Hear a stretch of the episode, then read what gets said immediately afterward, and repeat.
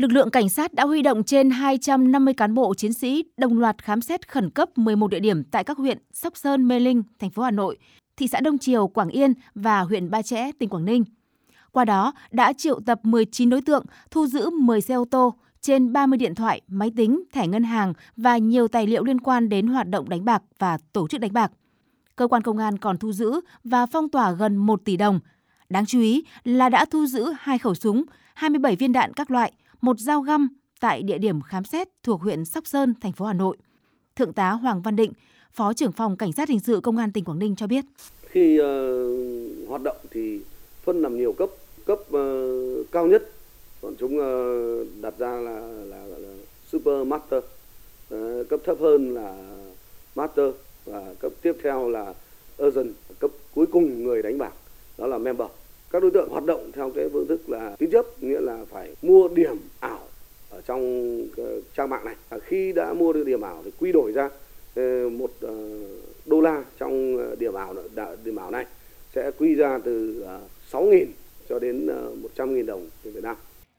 Kết quả bước đầu xác định Đường dây tổ chức đánh bạc do Nguyễn Văn Tú sinh năm 1977 và Vũ Ngọc Thành sinh năm 1976 đều trú tại xã Tân Dân, huyện Sóc Sơn, thành phố Hà Nội cầm đầu quản lý, điều hành 3 tài khoản tổng đại lý Supermaster là DTE 359, CA27, 8QL7.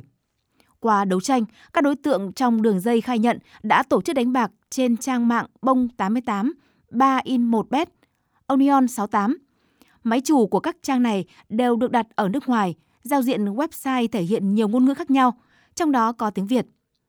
Chúng tổ chức các hình thức đánh bạc trên hai lĩnh vực là thể thao, casino.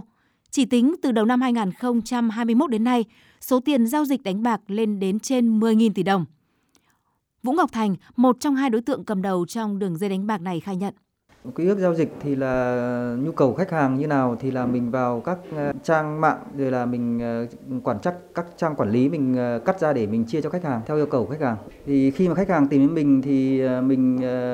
quy ước với khách hàng về thanh toán. Nếu như hai bên đồng ý với nhau thì là có quy mốc thanh toán theo tuần, còn không có thì đầu thứ hai thanh toán.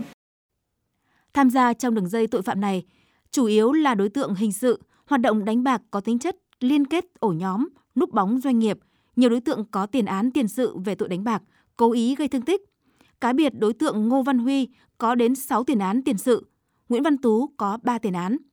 Thượng tá Hoàng Văn Định, Phó trưởng phòng Cảnh sát hình sự Công an tỉnh Quảng Ninh cho biết thêm. Các đối tượng này à, núp bóng là đúng như hoạt động theo kiểu xã hội đen đó là núp bóng doanh nghiệp,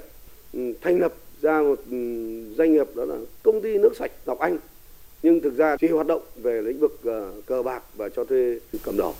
cho vay nặng lãi. Bước đầu, các đối tượng đã khai nhận hành vi phạm tội tổ chức đánh bạc và đánh bạc của bản thân và đồng bọn. Công an tỉnh Quảng Ninh đang tiếp tục điều tra làm rõ các tình tiết liên quan đến vụ án để xử lý nghiêm theo quy định của pháp luật.